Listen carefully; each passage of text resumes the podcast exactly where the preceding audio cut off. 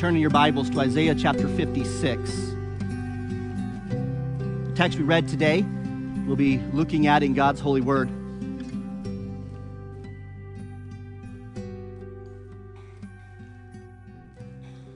This is not uncommon for us to take a break from our regular exposition at the beginning of the year. It's something that uh, I have done many, many times, most every year, although not every one, most every year. Um, and the intent is to remind ourselves of the means of growth, grace that God has given to his people. How do we grow? How do we grow in Christ's likeness? How do we look like Jesus? It's by the grace of God. And in his grace, he has given certain means that as we avail ourselves of them, we find ourselves growing. And the flip side is also true. If we neglect these means of growth, we may not have cause, we may say that we don't have cause to say, why? Why can't I seem to grow in my walk? Avail yourself of the means. And last week, uh, Pastor Caleb preached to us from the book of Timothy in chapter 4. And in that sermon, he called elders. It was very, uh, very direct to me. Uh, the text is directed toward elders or pastors. And he called elders to live lives of godliness and faithfully preaching of the word. And then he called the church to follow the elders' example, to engage, to hear the preaching of the word, to make the preaching of God's word on the Lord's day the feast, the meal for the Christian. In fact, the tone of the New Testament is that spiritual growth comes through the prioritized public preaching of the word. It's the tone of the New Testament. And every other good word engagement is even, you could say, an essential snack, flowing from the primary whole family feast of exposition on Sunday. Paul the Apostle tells us that faith comes through hearing, and hearing the Word of God. And the flip side of that is also equally true.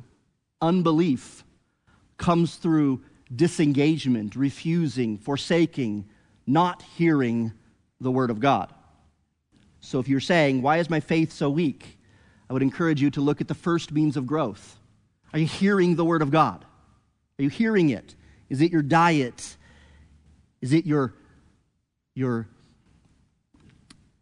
your priority of the week? But God unites prayer to preaching for spiritual progress. Communion with Christ includes hearing from God through the Word and speaking to God through prayer. That's communion with Him. And so the sermon today is a sermon on the words twin, on prayer. And this is a very difficult topic for me to preach. How do you preach on a topic that you feel constantly as if you are falling so short in? And you probably feel that same thing every time there is a sermon on prayer. You probably think, oh boy, here go. We're going to hear about how bad it is, how I don't pray enough, how I don't do this. That is not my intent today. I want you to come to the end of the sermon today wanting to pray, not shamed because of lack of prayer. So I think it's probably, before we even get into this text of Scripture, it's probably a really good idea to begin this time with prayer. Uh, let's pray. Father, help us as we come to your word. Spirit of God, please use your word on this issue of prayer to enliven the hearts of your people. Encourage them to find joy in the house of prayer. For this is a topic that we all must hear. It is difficult at times to hear, even more difficult to follow, to obey, and yet it is something you have said is, the, is essential to communion with you. So, Lord, help us today and help me as I seek to teach this word faithfully. In your name, amen even when I preach a topical sermon, I have to do it expositionally. I just can't just jump around. So I was looking, what text do I look at that we could exposit the text on prayer? And a few years ago, I was reading in Matthew chapter 21, reading about the account of Jesus who was chasing or cleansing the, cleansing the temple, chasing out the money changers. Remember, he made that whip and he, he chased them out right before his crucifixion because these were individuals at the temple, God's house where he'd given for his people Israel, and they were making money off of religious experience. Further, they were cheating people and extorting people. And Jesus, in chasing them out, he says, It is written, My house shall be called a house of prayer, but you have made it a den of thieves. That phrase gripped me. House of prayer. And I was thinking, how often do we characterize the gathered worship of God's people? The people of God are the temple of God, right? Corinthians says that. We are the house of God, the household of God today. How often do we characterize the household of God as a people of prayer? People of the book, people of truth, people hopefully of righteousness, people who are weak and sinful yet trusting in God. But how often do that terminology, do we think that way about God's household, God's people, as the people of prayer, the house of prayer? And yet, this is a unique description by Jesus. So, what I decided to do, and thinking, well, I need to preach on prayer, it's my task that's been given to me. Well, that really intrigues me. So, where does it say it is written? Because Jesus said, It is written my house shall be a house of prayer. So I decided to look that up. And he, that den of thieves bit, that part is from Jeremiah. Jeremiah. He takes two texts and put them together. The house of prayer part, we read it this morning. It's Isaiah 56, as I'm sure you already know. So I want to do an exposition of Isaiah 56, 1 through 8, but then we're going to focus in the application, not on the many things that we could in this really interesting text, but on that house of prayer. And my goal at the end is simply to help God's people, God's Christian people, to find joy in the house of prayer. So, Isaiah 56, what is this all about? Isaiah itself is a very unique book. It's the most Christian book in the Old Testament. Um, just like Hebrews is the most Jewish book in the New Testament, Isaiah is the most Christian book in the Old Testament. What do I mean by that? It has more references to the promise of the Messiah, to Christ, than any other Old Testament book. And so it is a treasure trove of messianic prophecies. It does it in such a unique and I think helpful way. Begins at the beginning of Isaiah with describing prophecies concerning the birth of the Christ. Isaiah 7:14, a virgin shall conceive and bear a son. Uh, uh, you should call his name Emmanuel, God with us. Isaiah chapter 9. Um, For unto us a, a child is born, unto us a son is given, and so on and so on. So it starts at the beginning with prophecies concerning the birth. You come to the middle part of Isaiah, and there's prophecies concerning Christ's life and his walk. And then you come toward the end of Isaiah, and you have prophecies, the most rich prophecies in the Old Testament, regarding his sacrificial death. But it doesn't end there. The, probably the most famous prophecy in Isaiah regarding his sacrificial death is Isaiah 52 13 through Isaiah 53, where we have the song of the suffering servant, uh, the just very blunt descriptions of a crucified Christ. And then you move on in the book of Isaiah because you see the death of Jesus Christ was not the end of the ministry of Jesus Christ, nor of the prophetic promises because you come to the last section in Isaiah, beginning with chapter 56. 56 through 66 is the last section. And what we find in chapter 56 is the promise not of the Messiah so much, but the Messiah's new covenant people, or the church. Following that, you work your way up to the last two chapters of Isaiah, and just guess what you would expect that to be? They mirror the book of Revelation. They're about the final judgment of Christ and the eternal state in heaven with him. Isaiah 66, his return, his rule on earth as king. So Isaiah has been called by many a mini Bible. It's got the whole story, a mini biblical theology of Christ from the beginning all the way to the end. And so it's a very fascinating text. The setting historically in Isaiah is simply the divided kingdom about 800 BC um, captivities are soon to come on the historical people of Israel. First Assyria, then Babylon, several uh, hundred years later. It is important to note grammatically, if we're going to read this, especially as it relates to this text, that there is this thing in the Hebrew, which the text was written in originally, called the prophetic perfect. And it's the tense is the perfect tense.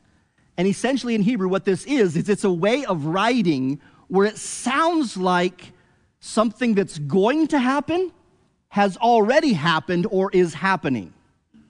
So it's, a, it's a, actually a way of engagement, right? Instead of saying, always saying one day, one day, one day, the prophet writes, today, today this is happening. The Messiah is with you and among you. He's crucified. He's died. He's risen again. You're saying, but he hasn't yet, technically. No, it's the prophetic perfect. It's to get you like engaged in the present tense idea. It's also to encourage certainty.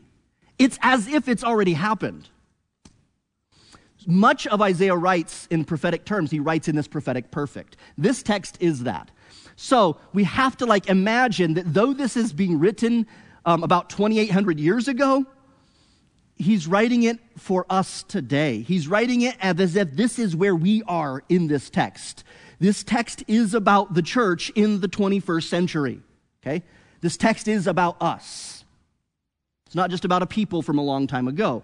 It's prophetically coming toward us, but it's written in the present tense or the present idea then.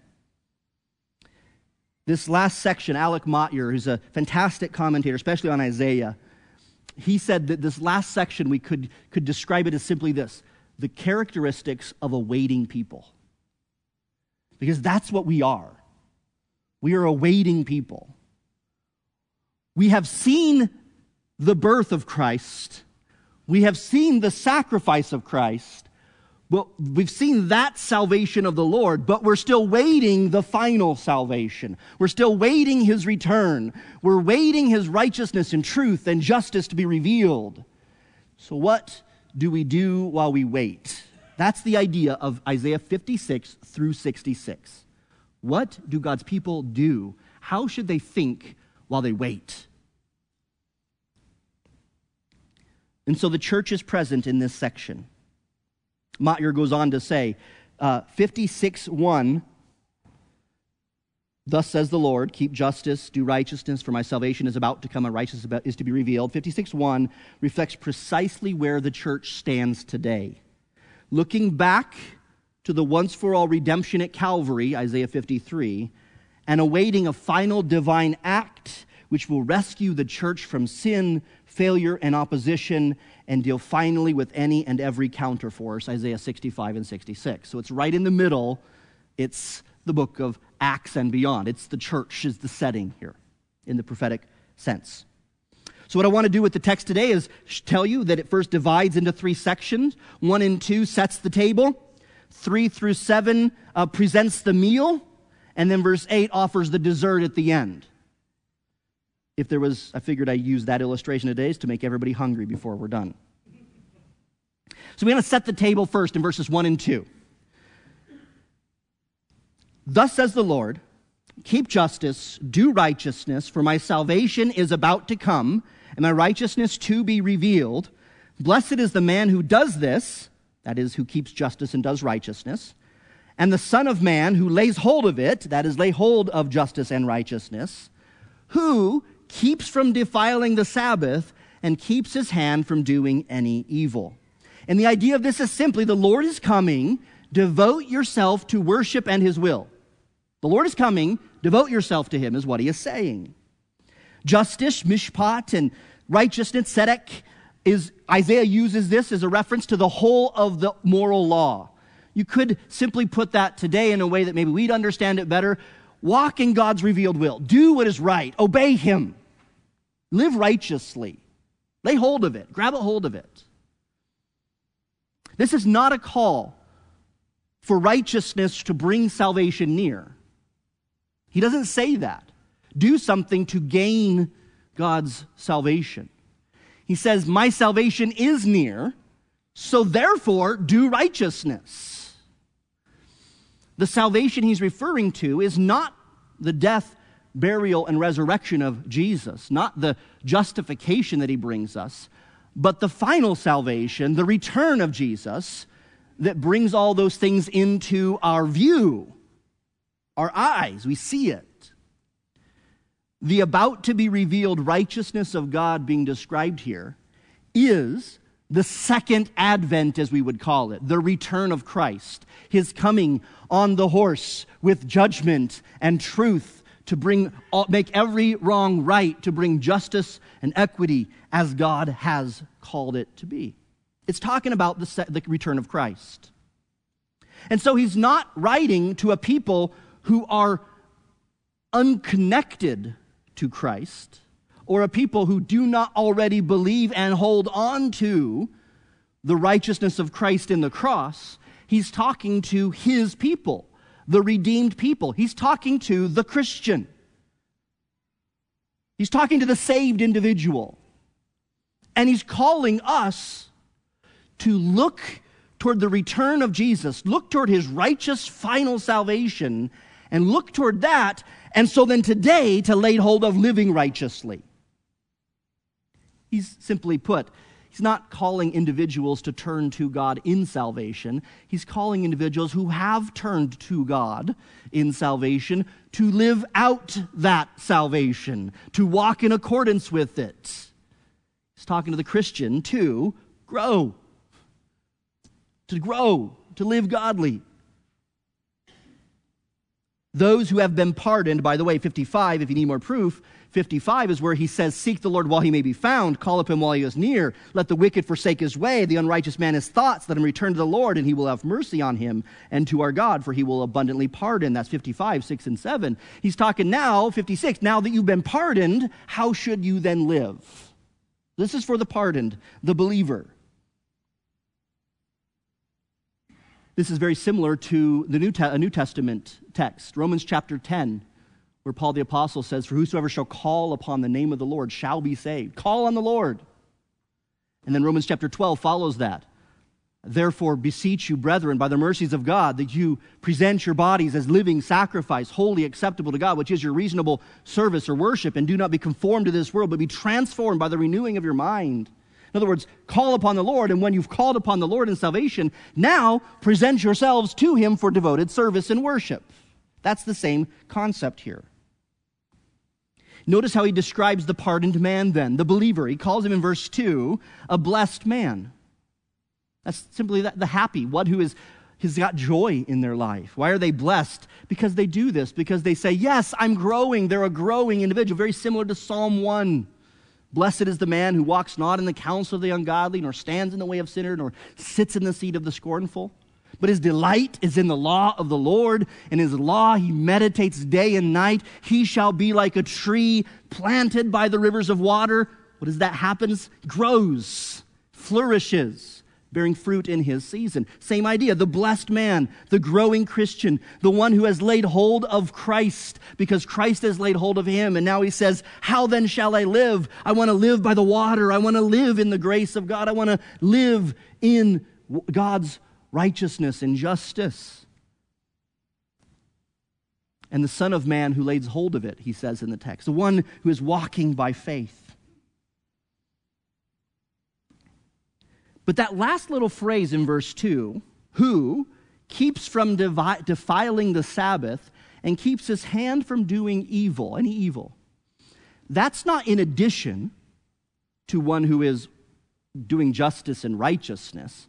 That's a particular description of this walking in righteousness and justice. He says, one, they are keeping the Sabbath and two, they are keeping their hands from evil. Now, a quick, a brief, hopefully very brief word regarding this use, the meaning of the Sabbath here. Um, we recognize, if you've been reading the Bible for any length of time, that the Sabbath was a pretty big deal to the Jewish people. Right? It's important. Um, the way that Edward Young puts it, it says the weekly observance of the Sabbath was tantamount to an acknowledgement that the God of Israel was indeed the creator of heaven and earth, and that he had delivered his people from the bondage of Egypt and had set them apart unto himself as a peculiar nation. The Sabbath was the mark of a true Jew, the Sabbath keeping next to circumcision. So it's very significant. One of the Ten Commandments, right? Remember the Sabbath day to keep it holy. What was the Sabbath in Israel? Well, the Sabbath was the seventh day, and it was a creation ordinance.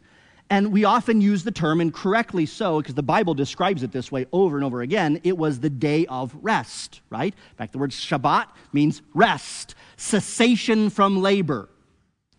But you understand, I hope, that, it, that the rest itself was not the terminal point of the Sabbath. Similar to if I took a day off of work, a rest from my labors, in order to, to you know, spend some time with my family, and so I went and took a day off, I took my rest, and then I sat in my room by myself all day, I've not really fulfilled the point, right? I've done the necessary not, but I haven't done the positive yes. I didn't work, but I didn't do anything with that. The Sabbath in Israel is emphasized as ceasing from labor and work. There is no doubt about that. But the definitive text of the Old Testament that describes the purpose of the Sabbath is Leviticus chapter 23. 23 2. I want to read this to you because I think it's very important we understand, then to see how it applies to us today. Leviticus 23 is not just about the seventh day Sabbath, but actually details all of Israel's feast days and calls them all Sabbath. That's why later in this text, you may have noticed, he talks about the individual who keeps his Sabbaths, plural, because it wasn't just the one day. There was in Israel, God had created in Israel a weekly cycle of this Sabbath, and then he created six times a year annual bigger Sabbaths, and then he even created bigger Sabbaths every seven years, and then bigger Sabbaths every 49, 50 years. He created these constant cycles, and they were all Sabbaths. And the word used, look in verse 2, or sorry, 3 of Leviticus 23. He says, Six days shall work be done, but the seventh day is a Sabbath of solemn rest. Literally in the Hebrew, a Sabbath of Sabbath. So it's just emphasizing it. And then he says this phrase a holy convocation.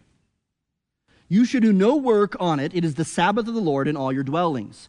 Now, every time he mentions Sabbath again in Leviticus 23, he adds that phrase or two words holy convocation. It's a holy convocation.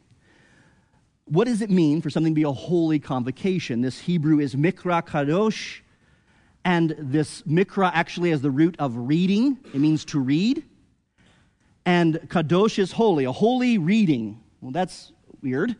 But it also meant something else. Kostenberger says it's an assembly calling the community together for a religious ceremony of reading.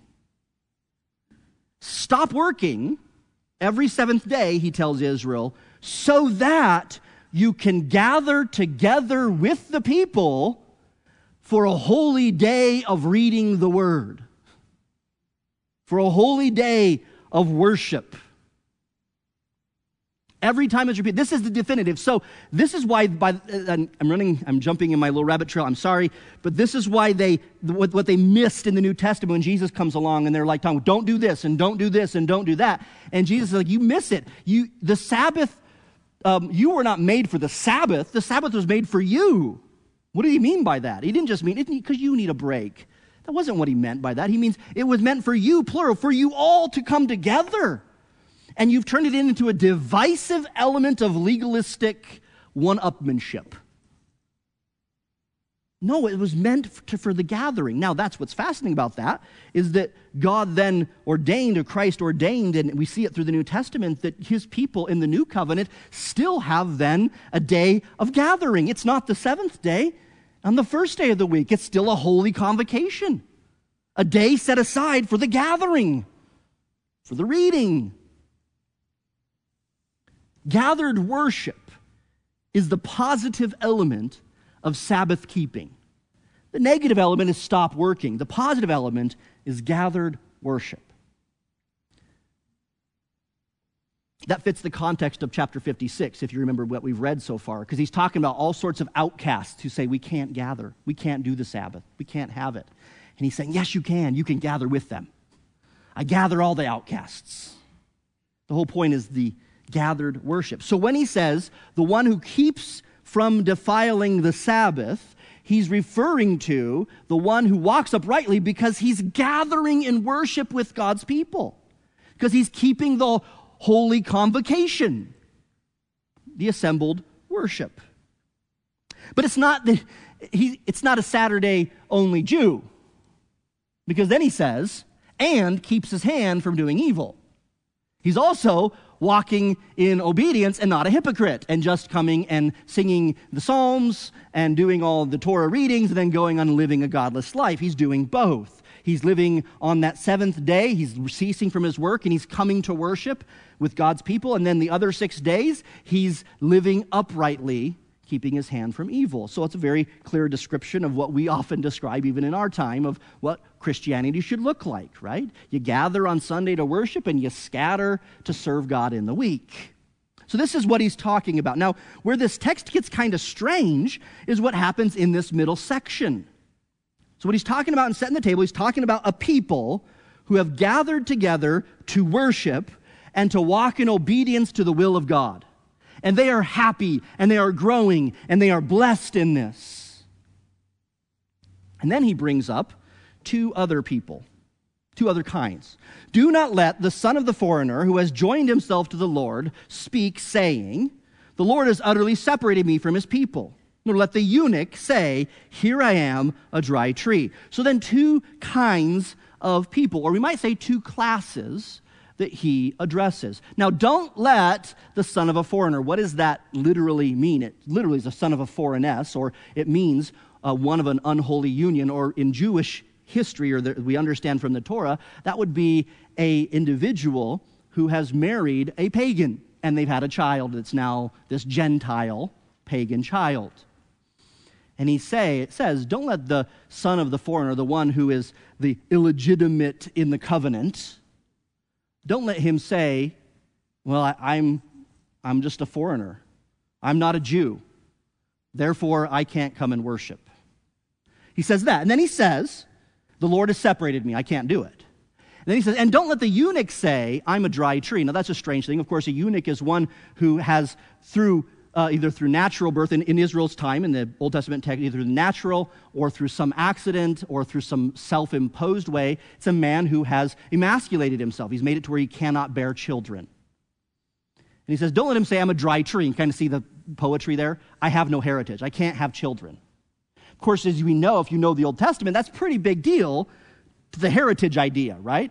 The offspring idea says, don't say that you're, don't say that. In other words, don't say that you can't gather here. Now, the question then we must ask is why would they say that? That's actually, they would say it because of something that God says in his law in Deuteronomy 23. I don't have time to go through it, but in Deuteronomy 23, in the Torah, God's own law, he basically says that the son of the foreigner and the eunuch, and then he goes on with a list of other people, the Moabite, then this, this, he goes on, they can't enter into the assembly of the Lord. So the reason they're saying this is because they're saying, God forbids it. I'm not allowed in because of my defect. So wait, how is God contradicting himself? Because if he said it in Deuteronomy 23 and they're just following that, and now he says, don't say that, you know, what's, what's going on? How does this work, work out? Well, first of all, let's notice what he's talking about here. So I already mentioned sort of the, the idea of the son of the foreignness and the eunuch, and I think it's really important. I, I, we don't have the time to go back and, and exposit Deuteronomy and Leviticus and all of these. This is representative for the outcasts or those who, according to the Torah, were not allowed to participate in the fullness of the covenant. In other words, they were not fully welcome because of God's ordained institution and his calling out of a particular people, the nation of Israel. They couldn't have full participation in the blessings of Israel, according to the law. So it's representative. Don't get stuck on the particular words or the things in Deuteronomy. You can look at that and work on that on your own. This is representative. You could also say the Moabite, uh, the Ammonite, uh, the Gentile, the American, Okay, you could say anyone who is not a part of that Jewish covenant is who he's talking about. The outcast, the one who's not allowed in because of God's ordained purpose at the time. But notice about them, what's true about them in verse 3 that says they have joined themselves to the Lord. So they've called on the name of the Lord while he is near. They've joined themselves to the Lord. So they're believers. It says in verse 6 that they not only have joined themselves to the Lord, but they love the Lord to serve him. So that's sincere in their joining themselves. It wasn't for some political purpose, but this eunuch, this son of the foreigner, is like, I want to come in. This Yahweh is amazing. I love him. It says in 4 and 6 the same thing that was said, chapter 4, to the eunuchs who keep my Sabbaths and choose what pleases me and hold fast my covenant. You see that connection back to verse 2? Keep my Sabbaths. They're gathered to worship. They want to gather. It's like picture them standing outside the temple gate saying, I really want to go in there, but I can't. I'm not allowed. They want to keep the Sabbath. They want to hold fast his covenant. That's just, and choose what pleases me. That's another way of saying keeping your hand from evil. The same thing in verse 2. So they, they does that. Verse 6, the son of the foreigner. They join themselves to the Lord, to serve him, to love the name of the Lord, to be his servants. That's the word used for priests, by the way to serve him as priests. Everyone who keeps from defiling the Sabbath and holds fast my covenant, same thing. They don't defile the Sabbath. So these are individuals who have joined themselves to the Lord. They believe in Yahweh as Redeemer. They love the Lord to serve him. They've devoted themselves to worship of Yahweh. And they're pursuing the will of God. They're keeping his covenants. They're obeying the word. They're walking in, in truth. And yet, they don't believe they're welcome into the holy convocation because, as I said, Leviticus uh, or Deuteronomy 23, they're, they're not. But God tells them not to say that any longer. They are welcome. Everyone is welcome. But, like, is this a contradiction? And the answer is no, because remember how this is written in the prophetic perfect? In other words, this is written as if it's something yet to come for them, but it's written as if it's already happened. What has happened between Deuteronomy 23 and Isaiah 56. What has happened is Isaiah 53. What has happened is that there is one who has borne our transgressions for us, one who was, um, his stripes have, his wounds have healed us.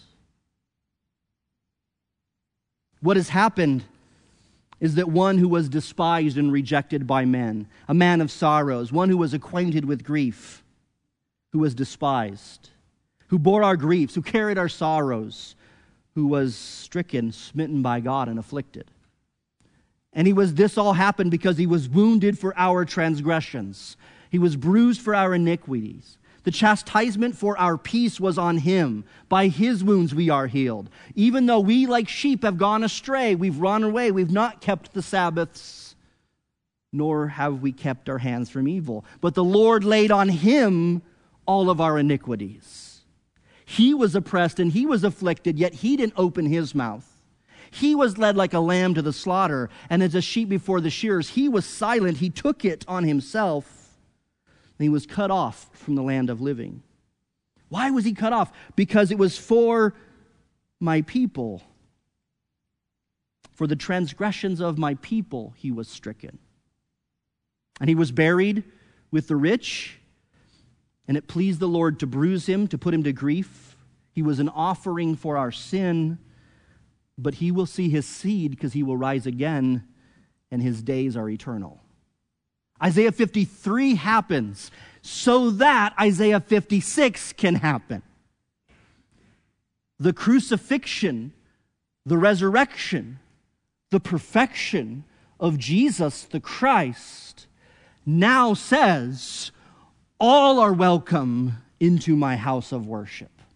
All may come in, none will be forbidden, because all of that has been fulfilled and accomplished.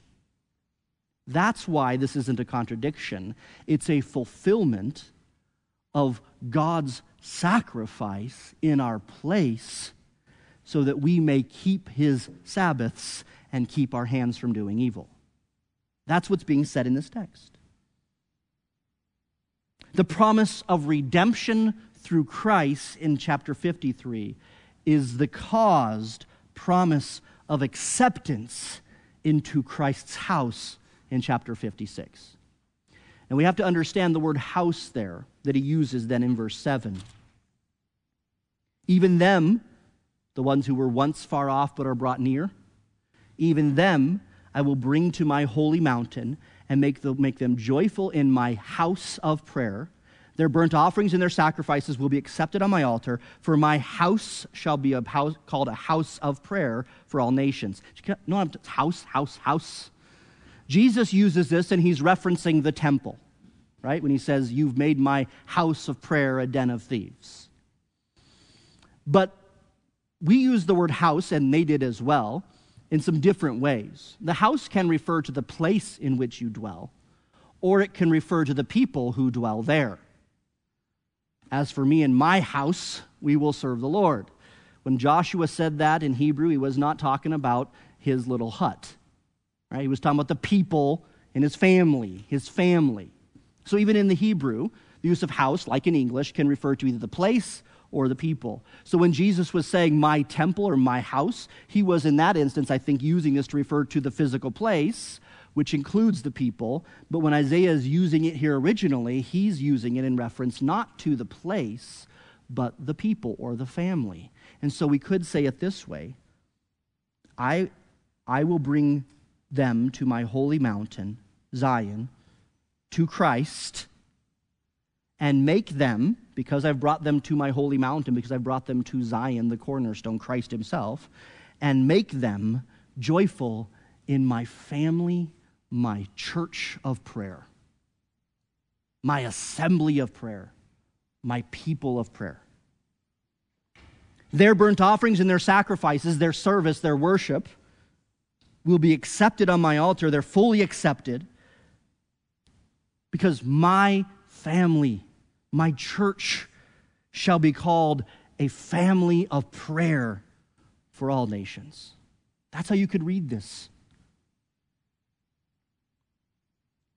The point of verses 3 through 7, then, first point is, and uh, sorry, set the table. The Lord is coming. Christian, devote yourself to worship and to do his will. Second point, all are welcomed into the divine household to worship. Don't stay away from the household of worship. And now, the dessert, the last little course here in verse 8, sort of a summation. The Lord God, who gathers the outcasts of Israel, says, Yet I will gather to him others beside those who are gathered to him. A little bit clunky in the English, it's because it's, it's a little bit difficult to translate from the Hebrew. The word in the Greek, uh, Septuagint, uses the word synagogue, a word we're probably more familiar with. Three times in this text, synagogue means to gather. You remember Hebrews chapter 10 from a couple years ago. We preached through that. Hebrews 10 says, Forsake not the assembling of yourselves together. That's the Greek word synagoguing. It was just the word for the formal assembling of God's people. And this is what, how he says it here, though I will assemble, I will synagogue to Israel. Others besides those, yeah, yeah, the, sorry, verse 8 the Lord God who synagogues, who gathers, who assembles, says, I will assemble, I will gather, I will synagogue to Israel others that are synagogued to him, that are gathered to him. Do you see the emphasis there? Gathered, gathered, gathered, group, group, group. This is why you hear from your pastors over and over again from this pulpit that the New Testament and the Old Testament, that the Christian life is one lived as a we, as an us, as a group. I don't know when it happened, but sometime in our Western history, maybe due to revivalism, I'm not sure, we took the idea of growth and worship and fellowship and Christianity and turned it into an intensely personal and private matter. we turned it into something that's for me. When people talk about, how are you doing? How are you growing? Are you growing in the Lord? And, the, and their response is, well, I read the Bible three times this week and prayed twice. So, yes. Which is fine. But why is the answer always what I did personally and privately, my own little world where nobody else can be a part of it? But the Bible is never speaks of Christianity that way or Judaism. It's always in the gathered, the assembly, the people, the group, the partnership that comes along. It would be appropriate, though I am all about reading your Bible every day, do it. But it would be appropriate if someone asked you, How are you growing in the Lord? And you began to talk about what you've been learning in the sermons, and we've been learning through some Bible studies with people. And that's, that's it. That's part of it. That's actually the main part of it. Is the gathered, the togetherness, the we, the confess your faults to one another so that you can pray for one another, to be, to be kind to one another, tenderhearted, forgiving one another. Think of all the one another. That's the concept. And the dessert here is God says, I'm gathering a people. The old um, pastor of this church, who years ago, who now is with the Lord, always said it this way there are no maverick Christians. And that was the idea of what's being said here. Notice the quality of their welcome in verse uh, 5. Even to them. The outcast, it doesn't matter where you come from, it doesn't matter who you are, it doesn't matter anything about your physical, uh, cultural, ethnic, racial, none of that matters. Even to them, the one who has joined themselves to the Lord, the one who is gathered, even to them I will give in my house, my family, within my walls, a place and a name. There's a righteous inheritance. Though a Gentile and though a dry tree, you have a name. But notice the quality better than sons and daughters, a new family, better than even family. And then notice the extent I will give them an everlasting name that shall not be cut off. The only everlasting name that can never be cut off is Yahweh. And so when we sing that hymn about our names being graven in his hands, that's true as it were.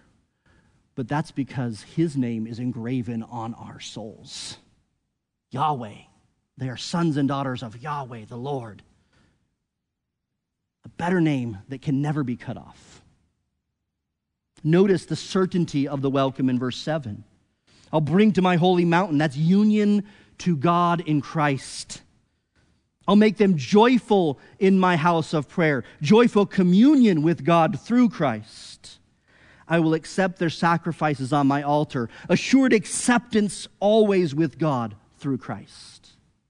So he gives us union, communion, and eternal acceptance.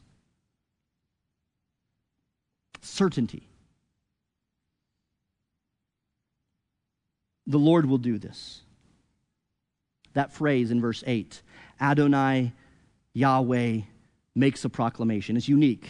The Lord God who gathers says. The Lord God says. It's unique. It's actually only found here in this way in Isaiah, in this one text. And it means this Adonai Yahweh proclaims it. Solemn proclamation, sort of like a king who's like, let it be so. it's over. No questions. I will do it. I will say it. I will gather, sovereign determination. I will, I, um, I will gather, shepherd. I will, great, graceful shepherding. I will gather to Israel. There's a covenant family idea. Israel will expand with the church, not be replaced by it. Others, besides those, a global expectation. And of course, Isaiah is foreshadowing what Jesus himself would say when he says, Other sheep I have, which are not of this fold them also I must bring. I must bring. And they shall hear my voice, and there shall be one fold and one shepherd. The implications of this text, as I said, are actually many, and it's difficult to jump into an exposition in the middle of a book and then jump out of it. But I want to focus our closing few minutes on the chief aspect described in this text in verse 7. We are gathered then by God's sovereign determination because He is good and kind and gracious, because He has removed all boundaries in Christ, because He has made us fully accepted in the beloved family. This we gather, but why? He says, to be joyful in the house of prayer. We, the church, are a waiting people, and in our waiting, we are meant to be joyful in prayer. It's kind of hard sometimes, isn't it? I mean, joyful in church fellowship eh, can have its good and bad days, right? But overall, it's enjoyable to be with people for sometimes, for a short period of time. Uh, joyful in the word. I, I can't get enough. I, I could listen in, to sermons and then read, and I, I always find joy in the word. That one's easy. Um, joyful in the ordinances. When we have communion, there's always joy there. I, I just I enjoy that tremendously. But when it comes to prayer, usually the word joyful in prayer don't usually come into my mind together. I need to pray. I got to pray. I have to pray. I, oh, I've not been praying very much. I need to do a better job. That's the general. And, and maybe I'm just reading my mail publicly, and all you are looking at me like, well, that's crazy. But I assume that some of you feel the same way. I simply want to, as a pastor for this family, um, encourage you to be joyful in prayer with just four simple principles that I think derive from the tone and context of Isaiah 56. One, that might help you to take these things and try to help you encourage them in your private prayer life, which that Bible does speak of that, but also the corporate prayer life. One, don't consider prayer only a personal and private matter. Yes, Scripture would tell us, Matthew, Jesus tells us in Matthew, be careful about ostentatious, hypocritical praying to be seen of men. Enter your closet, he says that. But you know that most of Scripture, when it speaks of prayer, speaks of it in a corporate sense? People gathered to pray. And maybe I could say this in probably a little bit, not a really nice way. I don't know. I don't mean to be sacrilegious in any way. But um, playing cards with my family is m- more joyful than playing solitaire. There is a joy that comes when you're with people, pouring out your hearts together before God. Even if they're speaking and you're just quietly, the prayers of others enlivens and encourages. Isaiah 56 principle, you have these outcasts who, are, who would say, why wouldn't you gather in prayer? Why would they say that? Well, When you've been kept from something, you realize what you're missing. And sometimes when you're not kept from something, we become dull to what we have. Ask the persecuted church who would love to gather in prayer. Ask them how their prayer lives are compared to the Western church, who everything is sort of a take it or leave it sort of way of doing religion. Praying with God's people rather than avoiding it, I believe, will begin to produce joy in prayer. Second principle consider prayer then a grateful, upward worship more than inward self fulfillment. Jesus taught prayer as foremost lifting our gaze heavenward rather than inward? You know how I, I you know when you're in here, I'm going to once again read my bad laundry. Uh, you know how I often know that I'm not doing very well in my prayer life when I constantly begin with my prayers with, Dear Lord, I'm sorry for not praying. You know, the problem with that is not, well, just pray more. The problem with that is, why am I beginning prayer with an inward gaze? when Jesus taught us, begin your prayers, Our Father in heaven, your name is holy. Your kingdom come. Your will be done. You provided for me. Begin it with a gaze on heaven, gaze on God, not ourselves. Joy comes in the house of prayer because we recognize divine mercy and grace. The outcast has joy in prayer because he's fully aware he is weak, but God's salvation is strong. The whole tone of the text is the privilege of worship now offered to the outcast and experiencing prayer as a privilege of worship rather than a personal fulfillment. Checking our box, impressing myself, that will not lead toward joy. But when we get our gaze off of ourselves and simply speak to our gracious, good God, that begins to produce joy in prayer.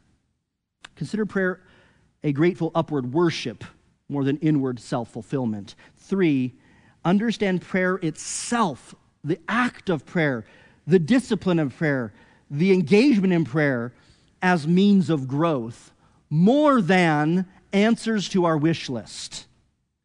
Newton said, I am coming to a king. Large petitions with me bring, for his grace and power are such none can ever ask too much. And Martin Luther said that prayer is not overcoming God's reluctance, but laying hold of God's generosity. And those are true, real things. We make lists, and we ought to make lists, and we ought to bring every petition before God. But sometimes, most of the time, when we pray, we begin to focus on that list as if the purpose of prayer is simply getting to able to make the answered prayer list. And I look and I'm like, well, I didn't have a lot of answered prayers over the last couple months. Prayer's been useless and not been helpful. It didn't do anything. But what if the chief goal in prayer was not necessarily to bring about the desired answers or to solve the problem of the list, but was to grow the individual heart in greater communion to God and with God? What if it's about our communion with Him, our speaking to Him, our enjoying that relationship with Him more than it is about what our list says or doesn't say? See, communion in Isaiah 56 is the point of prayer, not getting things done, getting stuff solved. Outcasts are given joy in prayer, not because they get stuff, but because they get to pray with God. In fact, maybe this little phrase could help us, though there's some take it with a grain of salt. Prayer changes us more than it changes God. Now, could quibble. Does prayer even change God? Does God change? He's sovereign. Prayer changes us. I'll just put it that way. It's not about bending God to us, it's about us bending ourselves in grateful worship to Him. It is a means of, of growth, the praying itself. And fourth and lastly, believe that prayer is an expression and an overflow of the gospel truth you have believed. Alec Motyer said, The essential element in the house was always enjoyment of the Lord's presence and fellowship, and maintained in divine holy presence. It was through the ministry of the altar, Isaiah 6, 7, and 8, that Isaiah found himself enjoying a speaking relationship with God, and his experience was a microcosm of the whole. I like that phrase for prayer. It's simply a speaking relationship with God. That's what it is. I think we'll begin to enjoy a speaking relationship with God, prayer, when we have been brought near Him through the altar of Christ, or when we recognize that and we live in that. Hebrews, for example, urges us to draw near the throne of grace, which often is understood to mean prayer, because we have been brought near by the blood of Jesus. Gospel centrality and meditation produces joy in prayer. Praying people then are a people who love the Lord, and they love the Lord because they're continually rejoicing in the blessings of the gospel of free grace. Want greater joy in prayer? Stop focusing on prayer. How long? How short, how impressive, how accurate, and so on and so on. Immerse yourself in the truths of the gospel. Immerse yourselves in the truths of Jesus Christ, and joy in the family of prayer follows. Rather than shame that you didn't pray much, thank Jesus that He's praying even now for you be more impressed with Christ's prayers in the garden than your prayers in your closet. You see, when the gospel is enlivened in our heart and our eyes, our hearts will more naturally rejoice in God's house of prayer. Consider prayer, don't consider prayer only a personal and private matter, Consider prayer a grateful, heavenward, upward worship more than self fulfillment. Understand prayer itself is the means of growth, not what you accomplish in it. And believe that prayer is an expression of the overflow of the gospel of grace.